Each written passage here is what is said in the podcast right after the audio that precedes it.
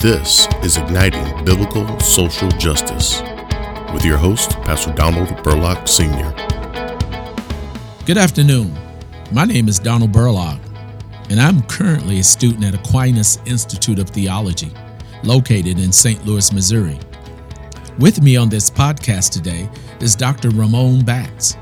He is a native of Indianapolis, Indiana, and pastor of Greater Zion Hill Baptist Church in the inner city of Indianapolis.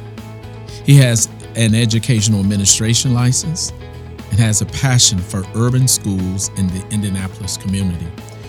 With us also today is Pastor Mike Schultz. He is a graduate of Asbury Theological Seminary. Pastor Mike has served in youth and collegiate ministry and has been a lead pastor for 27 years, ministering in churches in South Dakota and Michigan.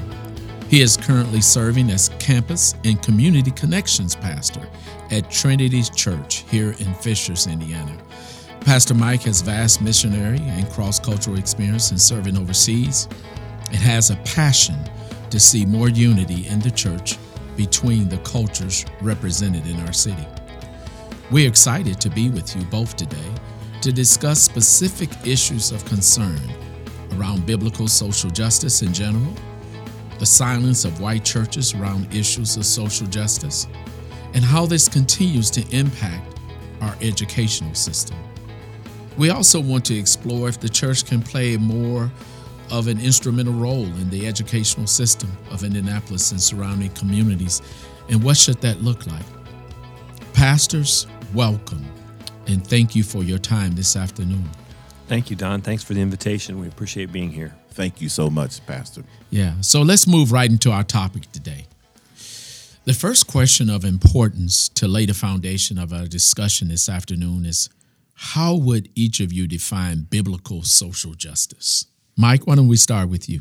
You know, really, it, it has to do with establishing the presence of rightness. It has to do with, with being right, doing right. It has to do with doing right and being right across cultural lines, across all lines that would traditionally separate. Um, and it has to do with confronting injustice wherever it's found, wherever it's seen. And in, in addition to that, I would I would I would just add that um, that it certainly has to do with love and how you love, um, when you love. Uh, I think there was some things that um, we we leave out. We just love, but you know, there's times that you got to show love, and you have to show the love of Christ. Um, and so it's in those times that I find that, uh, in terms of biblical social justice, that Christ showed up um, in in some very different times uh, and showed love when others wanted to show hate. And so uh, I think that you know, as Pastor Mike said, and then in addition, uh, that biblical social justice has has some love involved. Mm-hmm. Amen. Yeah. Um, you know, I we see examples of that in the scripture where uh, Christ practiced that, like with the woman at the well. Mm-hmm. Um, you know, one of the things of a concern today I've seen is that uh, there are many white evangelicals who are afraid of terms like systemic injustice or institutional racism and use labels that are echoed politically, like socialism cultural Marxism when discussing these topics. Uh, why are white evangelicals afraid to even begin a conversation around race, number one? And then, second, why do these ministers of the gospel believe they have the right to set the boundaries of what's acceptable conversations around race?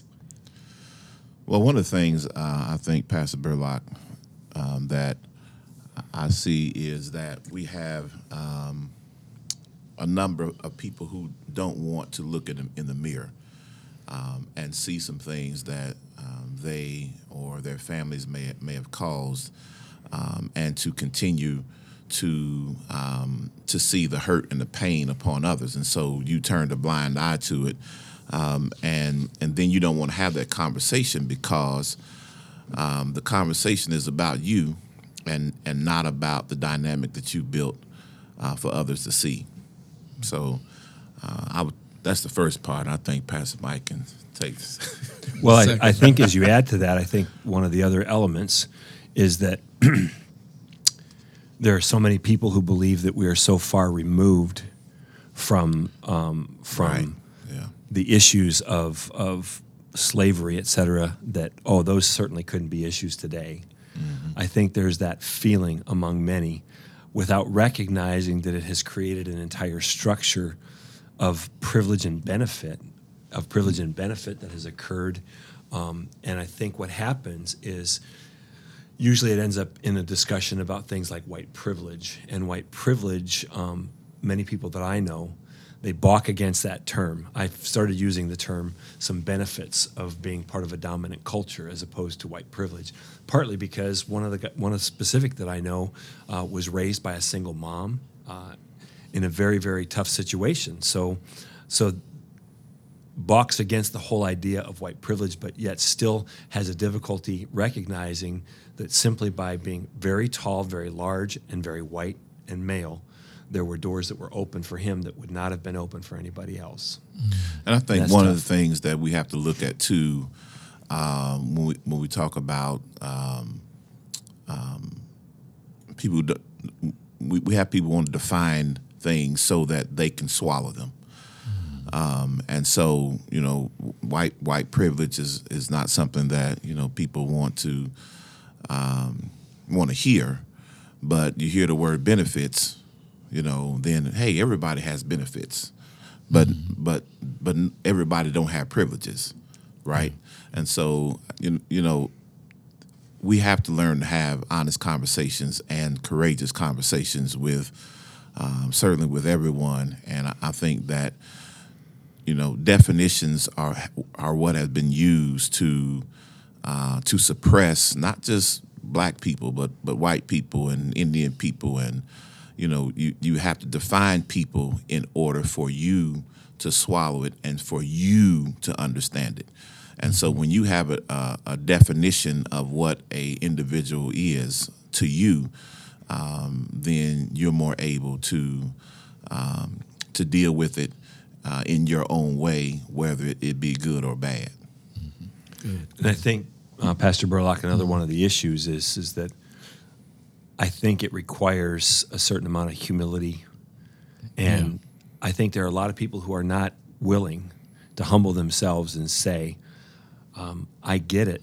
It mm-hmm. wasn't really a level playing field as time went on. Mm-hmm. I mean, even going back to things like on YouTube where you see the the race where a youth pastor has his kids line up for a 50 yard dash.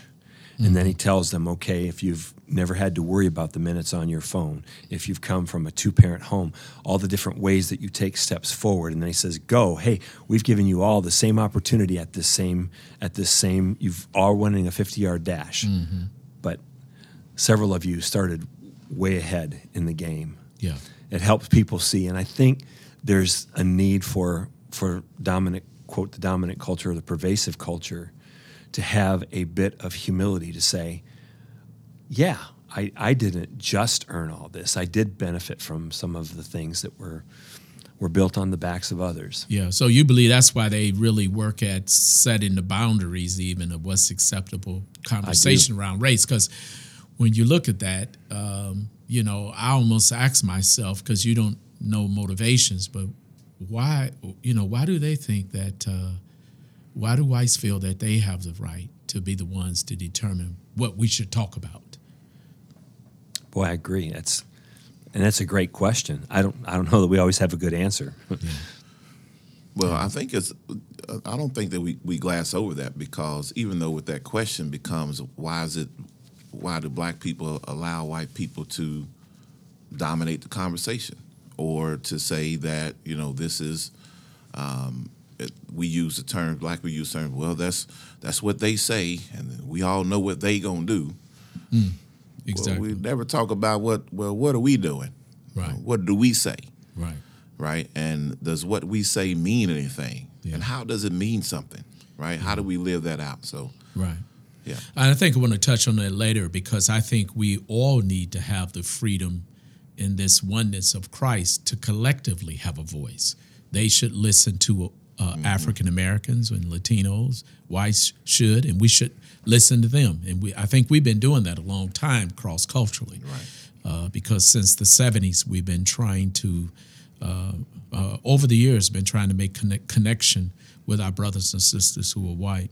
Recently, a group of evangelical pastors and leaders drafted and signed a document that denounced political and social activism. They believe that social and political activism should not be primary to the mission of the gospel.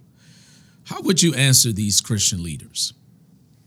Well, one, there I, I, I would just I mean they're dead wrong. There's there's no way that the gospel does not address political and social uh, activism.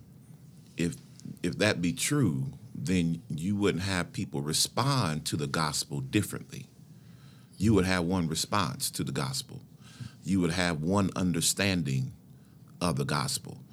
And so to say that the gospel is not that it does not address political and um, social activism um, it, it is wrong, and is it isn't. Maybe it's not the primary mission, maybe, mm-hmm. but it certainly is a part of of the mission of, mm-hmm. of the gospel uh, to make sure that because when you talk talk about politics, leaders are in politics whether they want whether they want to or not. Mm-hmm. The man in the house is in politics whether he wants to be or not. Yes. Especially if he has if he has a wife and, and children in the home. You in politics. Mm-hmm. So you've got you've got all those personalities to deal with at at one time that you've got to that you've got to bring together to make decisions and to make votes and to make sure that everybody is going the same direction. That's politics. Mm-hmm. Amen. Amen. Yeah. So well, I think as well, you need to go back to what Dr. Batts said at the very beginning. He talked about the importance of love as part of it. I think it's impossible to deal with this without talking about the role that love plays. And when, when you love you, when you love others, you love first of all love God with all your heart, mind, soul, and strength, and love others as yourself. You cannot ignore the fact that that has social and sometimes even political implications that otherwise it just becomes this ethereal feeling up above that oh yeah i have i have nice warm fuzzy feelings towards you but if i have nice warm fuzzy feelings towards you but i don't do anything to help establish justice on your behalf yeah. if i see that you are are in some way disadvantaged um, i think that there's uh, i think we missed the boat i think it's the loving response to recognize that it is a both and that a charitable love has to do with doing good to another whether regardless of their ability to reciprocate. And I think that that's a big part of who we are yeah. as Christians. So I would definitely have difficulty with that statement. And another so. thing I would say, I would answer to, I would just shoot back a question to them: Who are you to limit what the gospel does? We know the gospel message in its essence, content, is that uh, Jesus.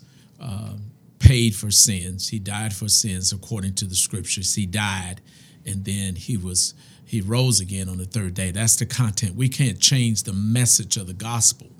But that message, uh, what you guys are saying, should be one that once it transforms us, we need to have some practical results. It, it turns that's it, reflective yeah, of it turns the mission. It, it deter, you know, I think about this verse where it says, "The Spirit of the Lord is upon me because He has anointed me to preach the gospel to the poor.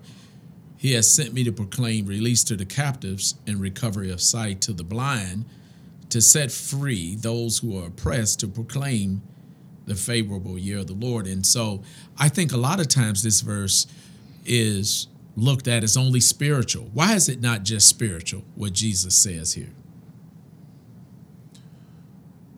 Well, everyone that he that he came to wasn't necessarily in the spirit. Hmm. So you you had he had to he had to meet them where they were. And so he didn't show up shine with his body shining and, and glowing and floating in floating in air. he, he showed up looking like them. Yes. Uh, you know, maybe sometimes dingy, dusty, and and, and dirty. Um, but you know, he showed up. He showed up like them. So right. you can't you can't put Jesus on on the pedestal when that's not where he wants to be. Right. And uh, you know, I, I also he did practical things. Uh, How Right. do you look at that, Mike? Well, I think that that is an outward expression of his love. I think when you look at the fact that he violated religious customs and healed even on the Sabbath, when he asked the religious leaders questions, he said, "Is it lawful to do to do merciful to be merciful on the Sabbath?" And they were silent, and so he healed anyways. And so I think it goes once again back to what Dr. Batts said about love. He says, you know, I think that's the key. Uh, we can hold to our rules, our regulations, our religious structures, or we can love people the way Jesus wanted us to love them, which means holistically, which means, and I, I get it with that one question that you had about whether or not it's primary to the mission of the gospel. I think you can't divorce it from the mission of the gospel. Mm-hmm. I think that if you decide to make that your focus, I think that needs to be a byproduct of the fact that you're loving others and sharing sharing the great news of Jesus with others. I think a byproduct of that is going to be social um, activism and sometimes political activism. Yeah, that's why But that's why I'm troubled. I mean, uh, later we'll end with a question here around education, but I'm I'm challenged with uh, the fact that I'm a born again Christian and yet I function in silos uh, where maybe I'm in the suburban area. And uh, I think because it's all whites, we don't need to have blacks out there. And uh, okay, they don't live there, but I can have teachers and instructors and leaders so that my children who are white, if I'm concerned about that as a Christian, would understand that they're not the superior race on the earth. Right. Uh, that there are other folk that God uh, uses to uh, uh, change our world. And, and, and minorities, whether it's African Americans, Latinos, or Native Americans, have been an integral part of making this country and this world better. Uh, let me go to the next question here. In, in 1816, Richard Allen, a Methodist minister and several church members, had enough of being considered second class citizens and, begin, and uh, began the African Methodist Episcopal Church. They walked out. Uh, do you feel that churches are realizing the oneness of a beloved community today, some 200 years later, since Pastor Allen and several members walked out of the white church that sought to treat them like second class in God's kingdom? That's an excellent an excellent question. Um, I think there are pockets where some places are living into that. I think there is there's awkwardness. I think because there's so much from the world's proclamation of what's happening racially and the way to try to take all kinds of different social issues and put it together with the racial component or the ethnic component. I think that makes some difficulties, but with that, I believe that um, that some churches are trying to make a difference. I think of Derwin Gray, uh, Transformation Church out of Charlotte, North Carolina. I Yes, think I of visited them. Mosaics churches. Uh, we have a Wesleyan leader, Santis Beatty, who's in the Dearborn, Michigan area. And there's just, uh, we've got several churches in the Grand Rapids area. We have churches that are trying to very deliberately work cross culturally and trying to build that and trying to live into it. Um, So, Do you see that as important, uh, Pastor Batts? Do you guys see that as important for that to happen? That there should be this relationship, this connectedness, even if we live in separate communities? Uh, absolutely, it's it's, it's important. Um, it's, it's absolutely what what Jesus in, intended to happen uh, in terms of bringing everyone together. To answer the question, do I do I feel the churches are realizing the one- oneness of a beloved community? No, um, and and you you have some who do not um, want to realize that oneness of Yeah. of community, and so just like you have those who do, you have some who do not. In fact, those who do not probably look at the churches who want who want that beloved community oneness as heretics. Um, and, and so we, we have a, I mean, we, we've got a long road to go, but again, having those courageous conversation and, and, and showing that, hey, you know, I, I love you and I love you enough to tell you the truth. Right. Um, and, you know, the start the start of that African Methodist um, church. um, was was great. But again, we know on Sunday morning is the most segregated time In the United in States. the United States of America. Yeah. And that's a choice. And no and and pretty much I won't say nobody, but we just don't have an issue with it being the most segregated time Mm-hmm. in America. Not enough people do.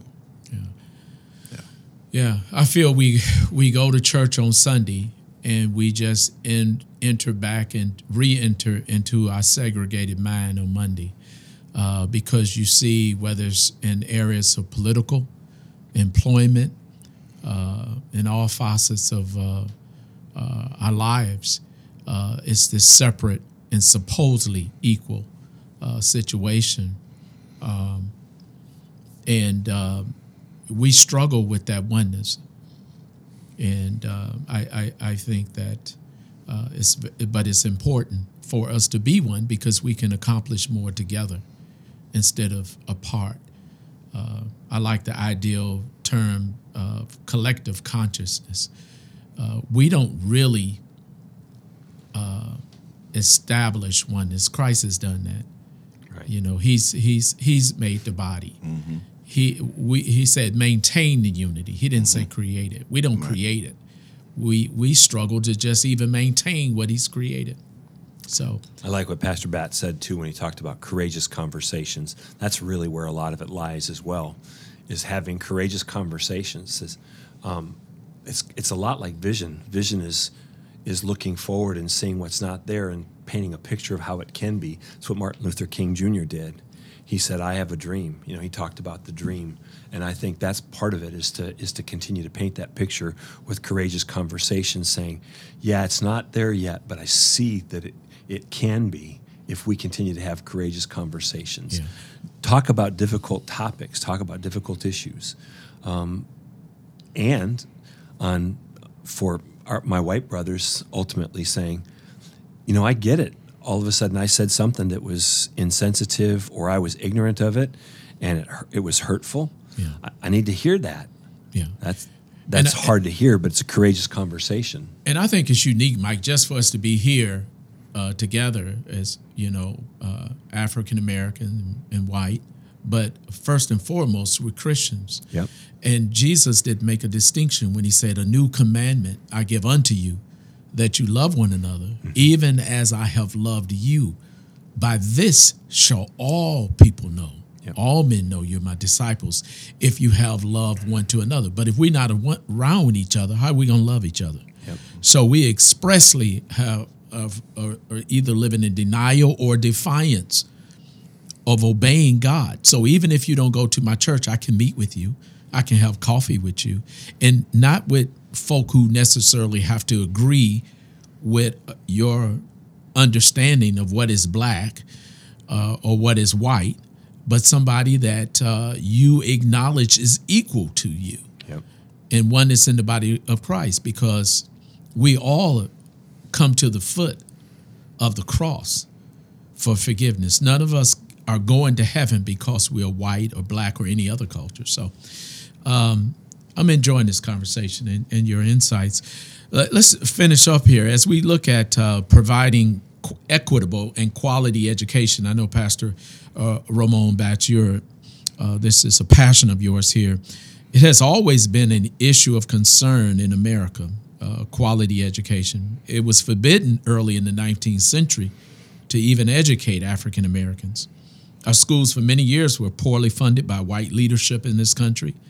And today, privatization of education is a growing concern. Do you believe the local churches should collectively come together to support our public education system?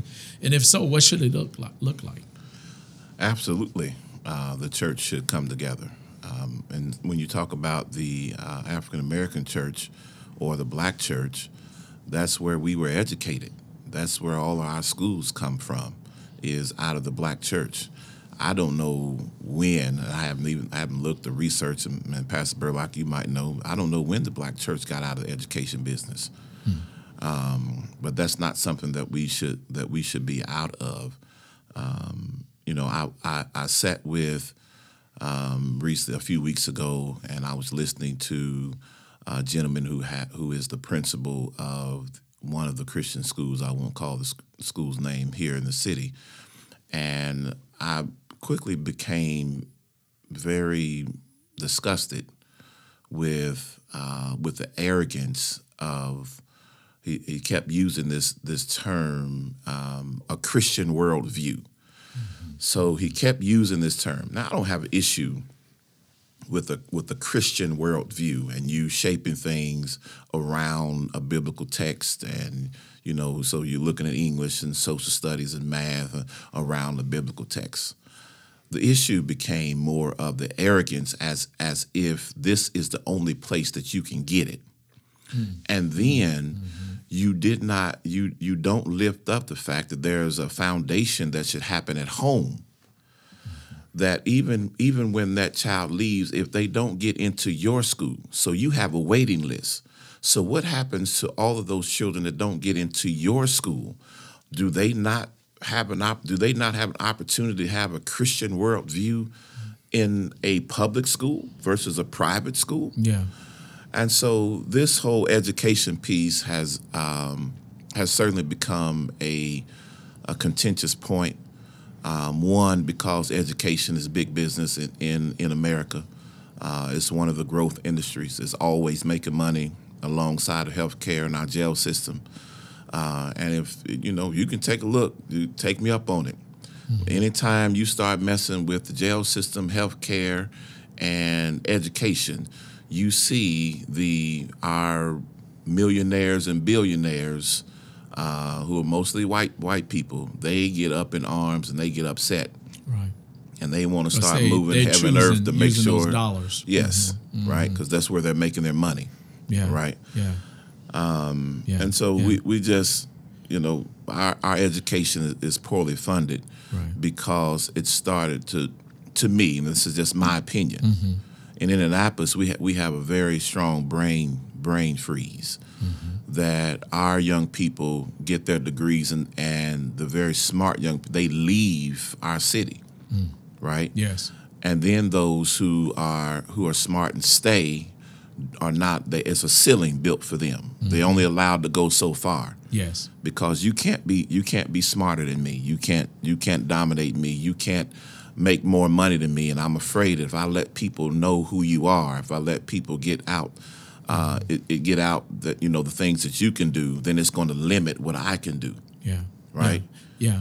Yeah, and I know I'm going to touch on this thing, even with the privatization of education, how, um, you know, we've closed schools and uh, educating children in uh, abandoned warehouses or uh, something that was not an educational facility uh, now, or um, and in the privatization, at one point, uh, you would have teachers that didn't even have their education license. You have administrators uh, that would not have educational administration license. And it's interesting that you can't do that out here in suburbia land. You got to have that training, and yet they give us less than. Uh, the salaries are cut uh, for many of those administrators with the same qualification experience as whites.